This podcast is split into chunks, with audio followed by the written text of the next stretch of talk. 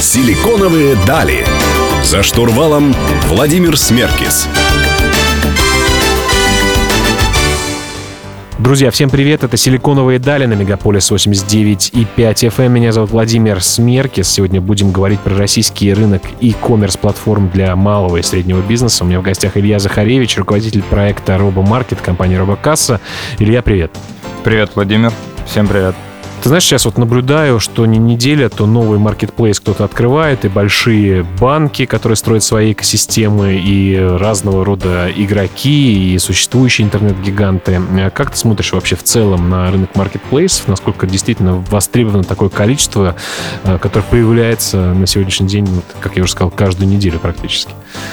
А, считаю, что этот продукт очень востребованный, и, собственно, не зря туда заходят все новые новые игроки. Яком растет. Яком растет настолько быстро, что этого никто даже, наверное, не ожидал.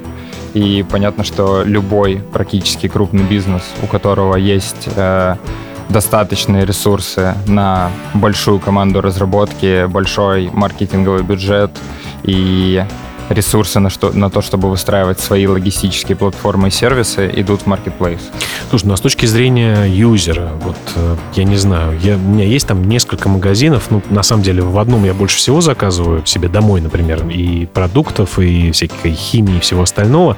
Э, как-то я не потеряюсь, э, то есть на каждый marketplace найдется ли свой юзер? Хороший, хороший вопрос. Наверное, тут нужно скорее спросить у тех, кто стоит, строит эти маркетплейсы, но попробую догадаться, как рассуждают коллеги. Важно, что маркетплейсы и, в принципе, весь e-com, в первую очередь, с кем они сейчас конкурируют, это офлайн. То есть, несмотря на то, что у тебя, ну там, предположим, у Wildberries есть конкуренция с Ламодой, они все равно занимают сейчас достаточно небольшой процент рынка.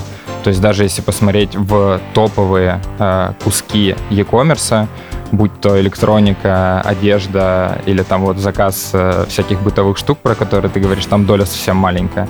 В фэшне она около 20%, 15-20%, то есть все равно остальной рынок, он все еще так или иначе в офлайн. Но ты веришь в то, что это будет стремиться к 100, да? Э, конечно, да. В какой-то момент, наверное, мои внуки не будут знать, как это ходить в, в торговый центр. Только, Может быть, даже мои подросшие дети, да. Э, круто. Но вот, э, тем не менее, несмотря на то, что вроде бы на каждый маркетплейс найдется свой покупатель и свой клиент, несколько недель назад мы видели новости о том, что ряд площадок торговых, э, крупных достаточно, они закрылись. Э, как ты считаешь, с чем это связано? Не связано ли это с тем, что крупные игроки все-таки тратят огромные бюджеты и просто деньгами вытесняют э, более слабых игроков? Так и есть, да. Фактически это любой высококонкурентный рынок, которые любят э, наши крупные корпорации, у которых есть дойные коровы, там по BCG матрице, которые генерят просто денежный поток, и у них есть возможность инвестировать. Сейчас вот буквально короткий вопрос. Э, такой большой тоже тренд, э, который длится, наверное, несколько лет уже, что все, не только студенты, но, в принципе, достаточно взрослые люди стали поставщиками маркетплейсов. Uh-huh. Кто-то в Китае что-то покупает, кто-то что-то производит. И кажется, что это такая ниша, на которой можно заработать много денег. Так ли это? Стоит ли бежать сейчас становиться поставщиком? Это тоже классный вопрос у маркетплейса немножко сложная в этом плане модель, как мне кажется. То есть, если предприниматель идет э, в развитие в чистую на маркетплейс, то есть не продает э, нигде еще, не развивает свои социальные сети или свой интернет-магазин, ну, в общем, какой-то канал продаж, который не зависим от крупного игрока, то есть высокая вероятность, что он свой бизнес в какой-то момент потеряет. Э, логика достаточно простая. Любой маркетплейс, неважно на каком рынке, то есть мы воспринимаем маркетплейсы только как э, e платформы, ну, известные нам, там, Яндекс.Маркеты, Wildberries и так далее.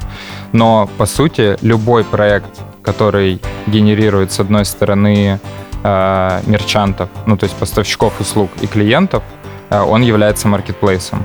И цель маркетплейса — как можно сильнее залезть в value chain мерчанта и в какой-то момент вытеснить его. И вот, да, собственно, э, на маркетплейсе можно продавать, но не нужно забывать о том, что ты должен как-то развиваться самостоятельно, развивать Сто свой бизнес. процентов, да. Чем больше предложения, тем сложнее э, на нем выделить себя. Друзья, у меня в гостях Илья Захаревич. Вернемся к вам совсем скоро. Оставайтесь с нами.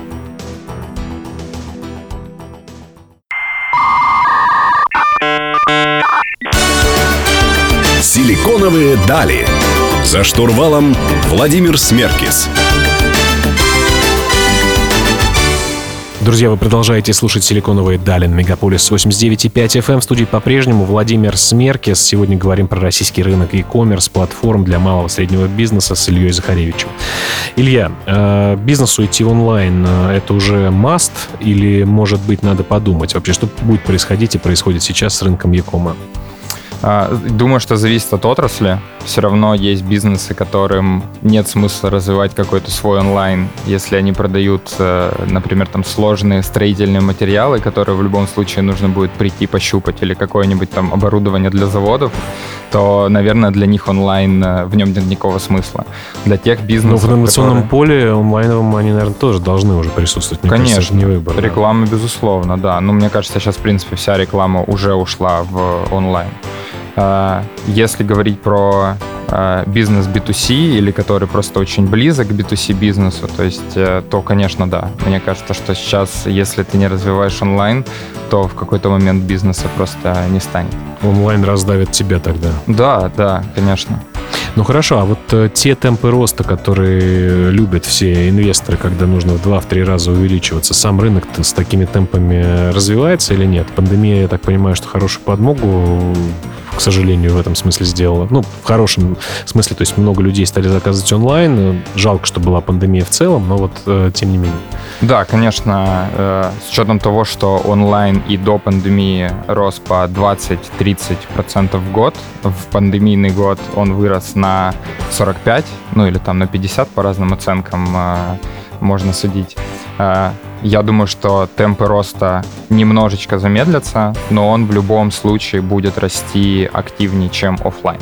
То есть фактически э, любая отрасль, ее можно разделить на продажу в офлайне и в онлайне, и в очень многих отраслях останется только онлайн там, в ближайшие 10 лет. То есть а как ты относишься? Вот э, в России не так много примеров, на самом деле, э, оригинально созданных для онлайна исключительно товаров или брендов. Знаешь, есть такие товары, которые вот очки, э, какие-то там матрасы, подушки. У нас тысячу лет назад был еще гость, который делает один из брендов таких, который digitally native такой, да, бренд. Uh-huh. Как сейчас, такие категории, которые присутствуют только в онлайне, они будут развиваться, имеют потенциал? Конечно, да. Ну, то есть они фактически просто не тратят э, время на не тратят время и капитальные затраты на офлайн угу. и работают на том рынке, который растет. Хорошо. А какие шаги бизнесу первые нужно сделать для того, чтобы прийти в онлайн? Как ты считаешь? А, я думаю, что первое, что нужно сделать еще до того, как э, человек задумается о создании сайта или выхода на marketplace или как бы то ни было, нужно понять, как упаковать свой продукт. То есть вполне возможно, что те инструменты и то, тот вид продукта, который продавался в офлайне, он никому не нужен будет в онлайне. То есть там поработать над описанием, сделать хорошие фотографии. Ну, это простые вещи. Самые базовые. Простой, ну, конечно, иногда да. это отвратительно сделано у некоторых вот э, товаров, брендов, я согласен с тобой. Да, фотографии работают э, просто сумасшедшие. То есть хорошие фотографии э, сразу повышают конверсию там, на 50%, на 50% повышают, собственно, выручку. Что дальше нужно сделать? Предположим, упаковали, поняли, какую часть продуктов или что продает онлайн. Или, предположим, предприниматель в принципе создает продукт для онлайна, и он его как-то запаковал. А нужно выбрать площадку, нужно понять, какие есть инструменты, их сейчас великое множество, где будет продавать, как, как привлекать трафик, где взять пользователя и, наверное, заняться сразу аналитикой. Ну, то есть нужна базовая аналитика и посчитать экономику бизнеса. В общем, есть... данные и бизнес-планирование наше все. Конечно, да. Ну, поговорим. Вообще есть же различия между e платформами и маркетплейсами, и поговорим, в чем они отличаются в следующем блоке. Друзья, у меня в гостях Илья Захаревич. Мы вернемся к вам совсем скоро.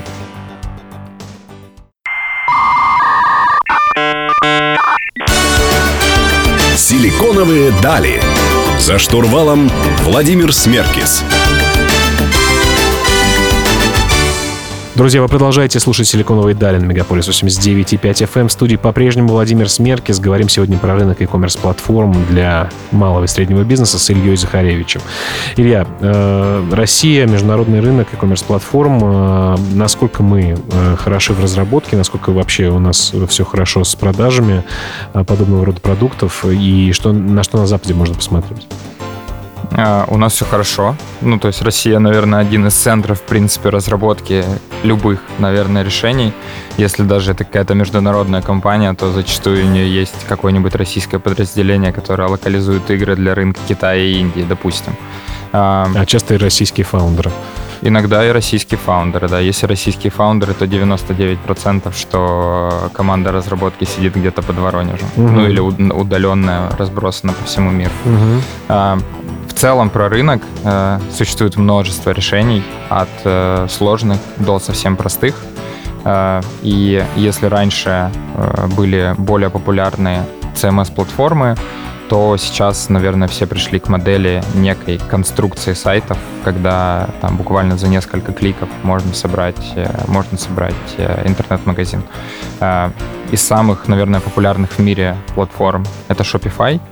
Ребята его сделали, да. Ну, тоже несколько миллиардов, да, по-моему, капитализацию. Они очень дорогие, да. Ну, то есть они торгуются на NASDAQ, у них вообще все, все замечательно. Ребята лет 20-25 назад хотели сделать интернет-магазин сноубордов, поняли, что им не нравится никакая из существующих платформ и сделали свою.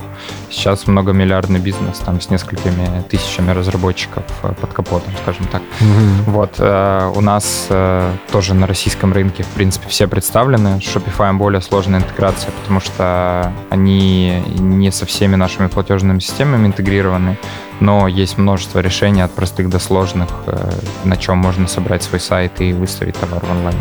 Собственно, угу. одно из них э, наше, Робомаркет. Угу. Ну, а сам объем рынка в деньгах вообще, то есть насколько Россия ничтожную долю занимает? В основном это все-таки Штаты и Европа? А, в, в деньгах, э, в, в каких? В деньгах, которые ком-платформы получают. Они же получают э, деньги за то, что бизнесы используют их для того, чтобы создать свой онлайн-магазин условно. А, этот рынок, наверное, очень сложно будет оценить потому что... Заработок вообще у e платформ, а, он э, только за подписку, с дополнительной интеграцией, берет ли он там с внешних провайдеров каких-то услуг э, реферальные проценты и все остальное? У них немножко разные модели. Самая распространенная подписочная, когда пользователь просто подключает нужный ему тариф с определенным количеством функционала и платит за него раз в месяц или раз в год. Э, есть модели, когда само решение бесплатное, но если ты ставишь на него какие-то плагины или там, делаешь сложные интеграции, монетизируется или нужно так. там больше 100 товаров, условно говоря, да? Да.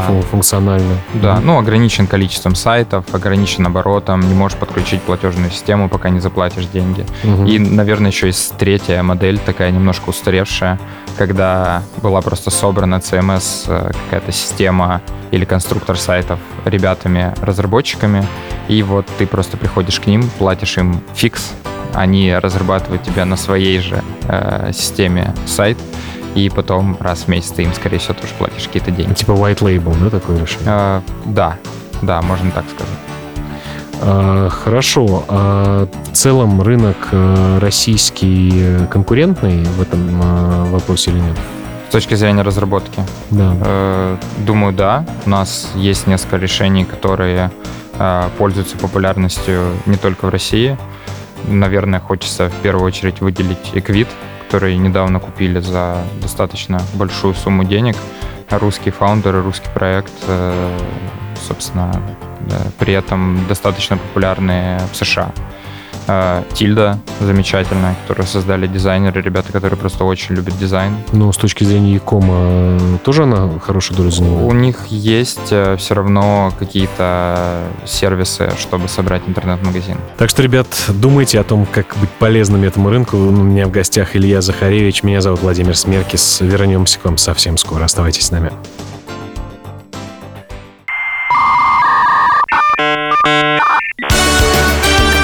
Силиконовые дали. За штурвалом Владимир Смеркис. Друзья, вы продолжаете слушать «Силиконовые дали» на Мегаполис 89.5 FM. Эм. Говорим сегодня про e-commerce платформы для малого и среднего бизнеса с Ильей Захаревичем. Э, Илья, давай все-таки тоже разграничим и расскажем слушателям и зрителям нашим, э, чем e-com платформа отличается от маркетплейсов, для того, чтобы все было понятно. Да. С точки зрения продавца, а, они отличаются тем, что marketplace тебе дает трафик, это, наверное, самое важное, что тебе дает маркетплейс. И плюс современные э, развитые маркетплейсы снимают с тебя некую часть э, операционную, а, операционного бизнеса. Доставку, хранение, кто-то снимает, кто-то нет. Ну, коммуникация с клиентами. Э, да, зачастую коммуникация с клиентом. Хотя на отзывы, мне кажется, ты все равно сам должен отвечать. Вот. При этом э, Marketplace забирает у тебя достаточную часть твоей выручки. То есть комиссия маркетплейса от 5, наверное, для исключительных каких-то продуктов, до 45, если ты продаешь одежду. Даже? Да, да. То есть если у предпринимателя недостаточный запас маржи, то есть он не может продать за 1000 рублей, заработать на этом 550. И это еще я не говорю о том, что у него есть какие-то свои косты. И как бы ему этого будет достаточно, то маркетплейс ему просто не подходит. Э, это как работает маркетинг. Ну и плюс э, ты сразу же находишься в конкурентной среде. Да, но у тебя все равно решен, решен вопрос с привлечением трафика. То есть в целом, если у тебя товар который, в принципе, можно разместить на маркетплейсе, у них все-таки все почти товары, ну, то есть электроника, одежда, да, самые популярные mm-hmm. на маркетплейсах, они все высококонкурентные, и тебе все равно придется так или иначе на этом рынке бороться с другими игроками. То есть достаточно сложно придумать какой-то фотоаппарат или, или новый гаджет, да, у которой не будет э, просто конкурентов, ну, uh-huh. то есть э, товаров, субститут, заменитель. Так, и теперь Яком платформа. Ecom платформа подходит для бизнеса, который э, не хочет, во-первых, платить эту комиссию, подходит для бизнеса, который готов самостоятельно привлекать трафик, то есть он понимает, где его взять, и э, предположим, что у него товар, который там, совмещен с его инфополем, да, ну, то есть там вокруг него есть какие-то люди, которые его слушают или что-то у него есть покупают. трафик, в общем, какой-то, да? Да, или он, предположим, развивает свой бренд. Я правильно понимаю, это если сравнивать с э, продуктов, э, с э, сервисами по доставке еды, либо ты размещаешься в каком-то агрегаторе, либо ты делаешь свое приложение, либо и то, и другое. Рынок доставки еды.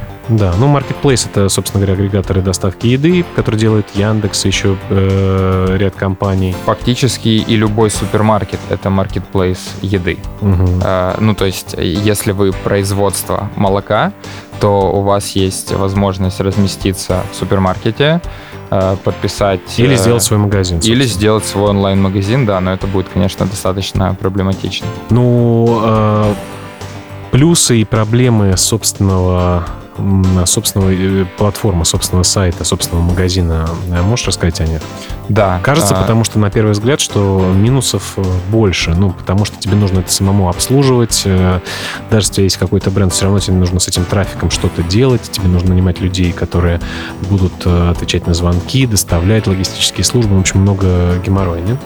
А, вопрос потребностей бизнеса то есть, получая этот геморрой, э, ты остаешься держателем своего бизнеса, в отличие от маркетплейса, где твой трафик э, могут увести куда-то или, в принципе, перестать продавать этот товар, и твоя выручка вдруг куда-то испаряется. Ты зависим, э, зависим. Ты полностью зависим от площадки, да. То есть площадки в целом все равно, что с тобой происходит. Даже, мне кажется, если ты крупный бренд, и вдруг какой-то крупный маркетплейс захочет производить свои телефоны, то он просто их выставит на главную страницу и, собственно, уронит тебе трафик там на 50%. Ну, то есть ты не можешь им это запретить. Это их право, это их площадка, это их, их клиент. Развивая собственную платформу, а, да, безусловно, тебе нужно тратить на это какое-то время. То есть текущие решения в онлайне, они позволяют э, делать это минимально. То есть тебе не нужна команда разработки и так далее нужно привлекать трафик, но бизнес остается твоим. То есть у тебя не возникает э, зависимости от крупной В общем, площадки. Каждый выбирает для себя свобода или комфорт. Друзья. Или и то, и другое. Вот поговорим еще. Э, с Ильей Захаревичем, э, руководителем проекта Рыбомаркет. Меня зовут Владимир Смеркис. Вернемся совсем скоро.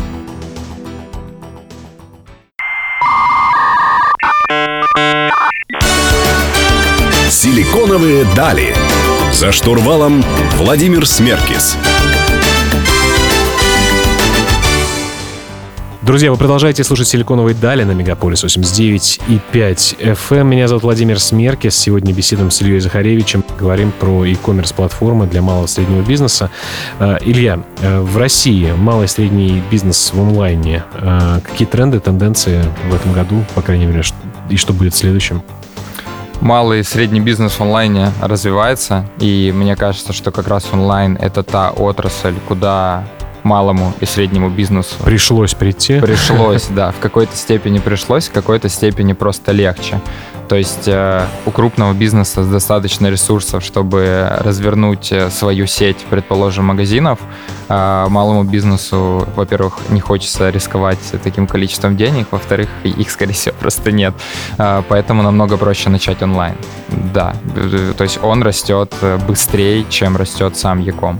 А категории какие ты можешь выделить в малого среднего бизнеса, которые растут лучше остальных?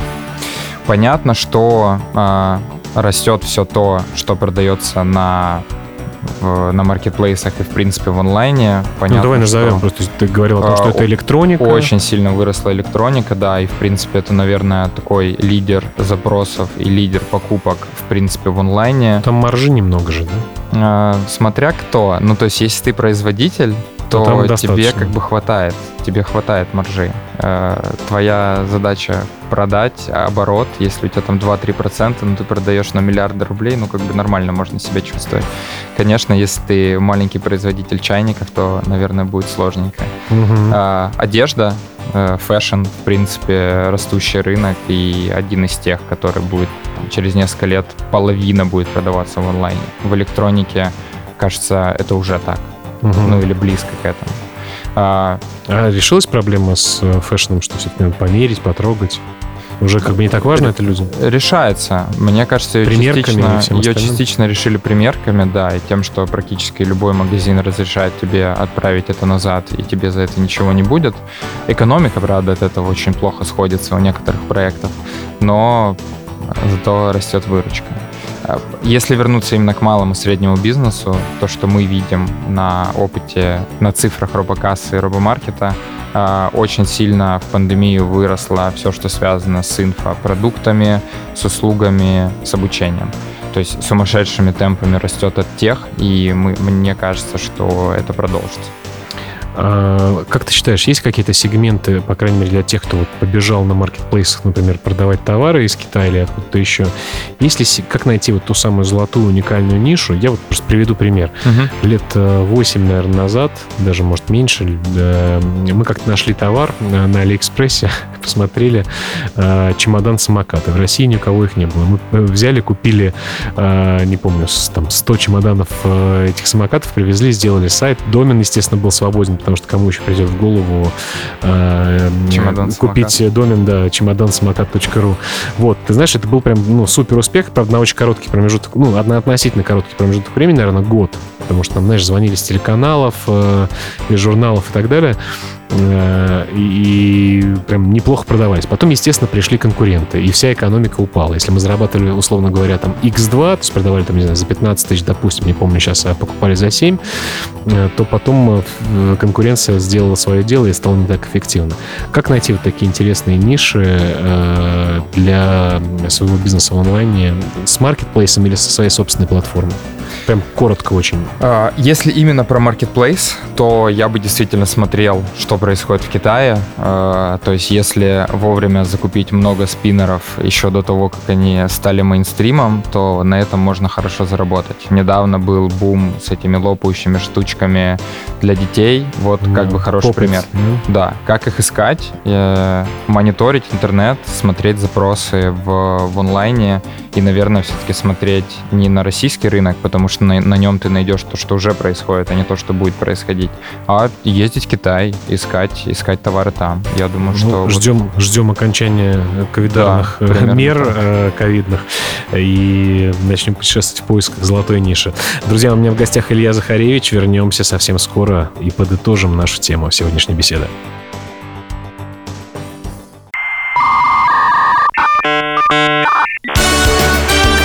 Силиконовые дали. За штурвалом Владимир Смеркис. Друзья, завершающий блок программы «Силиконовые дали» на Мегаполис 89.5 FM. Сегодня говорим с Ильей Захаревичем про российский рынок e-commerce платформ для малого и среднего бизнеса. А, Илья, про маркетплейсы для онлайн-образования инфопродуктов. Почему до сих пор ничего нет? А, Или если есть совсем незаметное? А, И что ты думаешь вообще о перспективах этого рынка? А, В целом про тех очень растущая отрасль, как в мире, так и в России. Опять же, э, спасибо ненавистной пандемии, но все привыкли учиться дома, э, университеты идут в онлайн, какие-то крупные курсы перешли в онлайн. То есть сейчас ты можешь спокойно получить очень качественное образование, не выходя из дома. Это реально так. То есть вот ты считаешь, качество, кстати, этого образования хорошее или нет? Потому что, знаешь, иногда я разговариваю со своими э, друзьями, которые разработчиков, например, ищут. Мгм. Я говорю, ну как, э, нашел кого-нибудь? Говорит, да слушай, все приходят с, с, э, дипломами вот этих самых платформ, э, Да. э, известных достаточно. Ну, сам понимаешь, что там три месяца поучился и все. А, Большой вопрос, что в- это то образование, в которое все равно нужно инвестировать. То есть, когда ты отучился три месяца, при этом... супер джуниор э, найти Да, можно. Ну, супер-супер джуниора, скажем так. Э, При этом- Early Bird. Ну, такого совсем раннего. Да-да-да, наверное. Ну, то есть его, его в любом случае придется доучивать, конечно, потому что у него нет практики. Еще, мне кажется, важный бум для... Ну, важный тренд в онлайн-образовании, почему оно растет. Потому что образование классическое, оно не успевает просто за современным миром. То есть то, что я учил 10 лет назад, оно сейчас уже не нужно. Ну, то есть какие-то какие вещи, они уже просто устарели, особенно в IT. Ну, То есть, условно говоря, школа для нетворкинга и базовых э, твоих э, каких-то вещей, которые в жизни всегда пригодятся, это окей, а конкретно применимых э, на практике вещей, э, вещей мы постоянно будем доучиваться, разучивать новые и так далее. да? Конечно, мне кажется, что сейчас, в принципе, люди уже привыкли и смирились с тем, что единственный шанс оставаться как на, карьером, на карьерном и на пла- в карьере на плаву и в бизнесе на плаву это постоянно учиться. И, собственно, вариантов множество. С одним из гостей обсуждали такую тему, что сейчас становится такой нормой. Если раньше, знаешь, у нас, э, ну, не могу сказать, что японское было мнение обо всех, что ты пришел в одну корпорацию и до конца жизни всей семьей э, э, в ней живешь, э, детские сады используешь и так далее, а, то сейчас все сильно изменилось вообще в мире. Я не, я не конкретно про Японию, а вообще в целом, что подход был такой, что на одной профессии, одной работе ты долго работаешь, ну, меняешь 2-3 за жизнь и все. То есть сейчас э, мнение о том, что люди очень часто меняют профессии, это стало новой нормой. Так же, как с жильем, например. Ну, сейчас же не модно у миллениалов, у разных поколений, которые сейчас подрастают и уже выросли, э, покупать жилье, потому что экономически невыгодно. Вот э, с профессиями ты считаешь та же самая история? Что можно в течение жизни или даже нескольких лет поменять 3-4 разных профессий. Сегодня ты СММчик, завтра ты таргетолог, послезавтра ты дизайнер, а потом программист.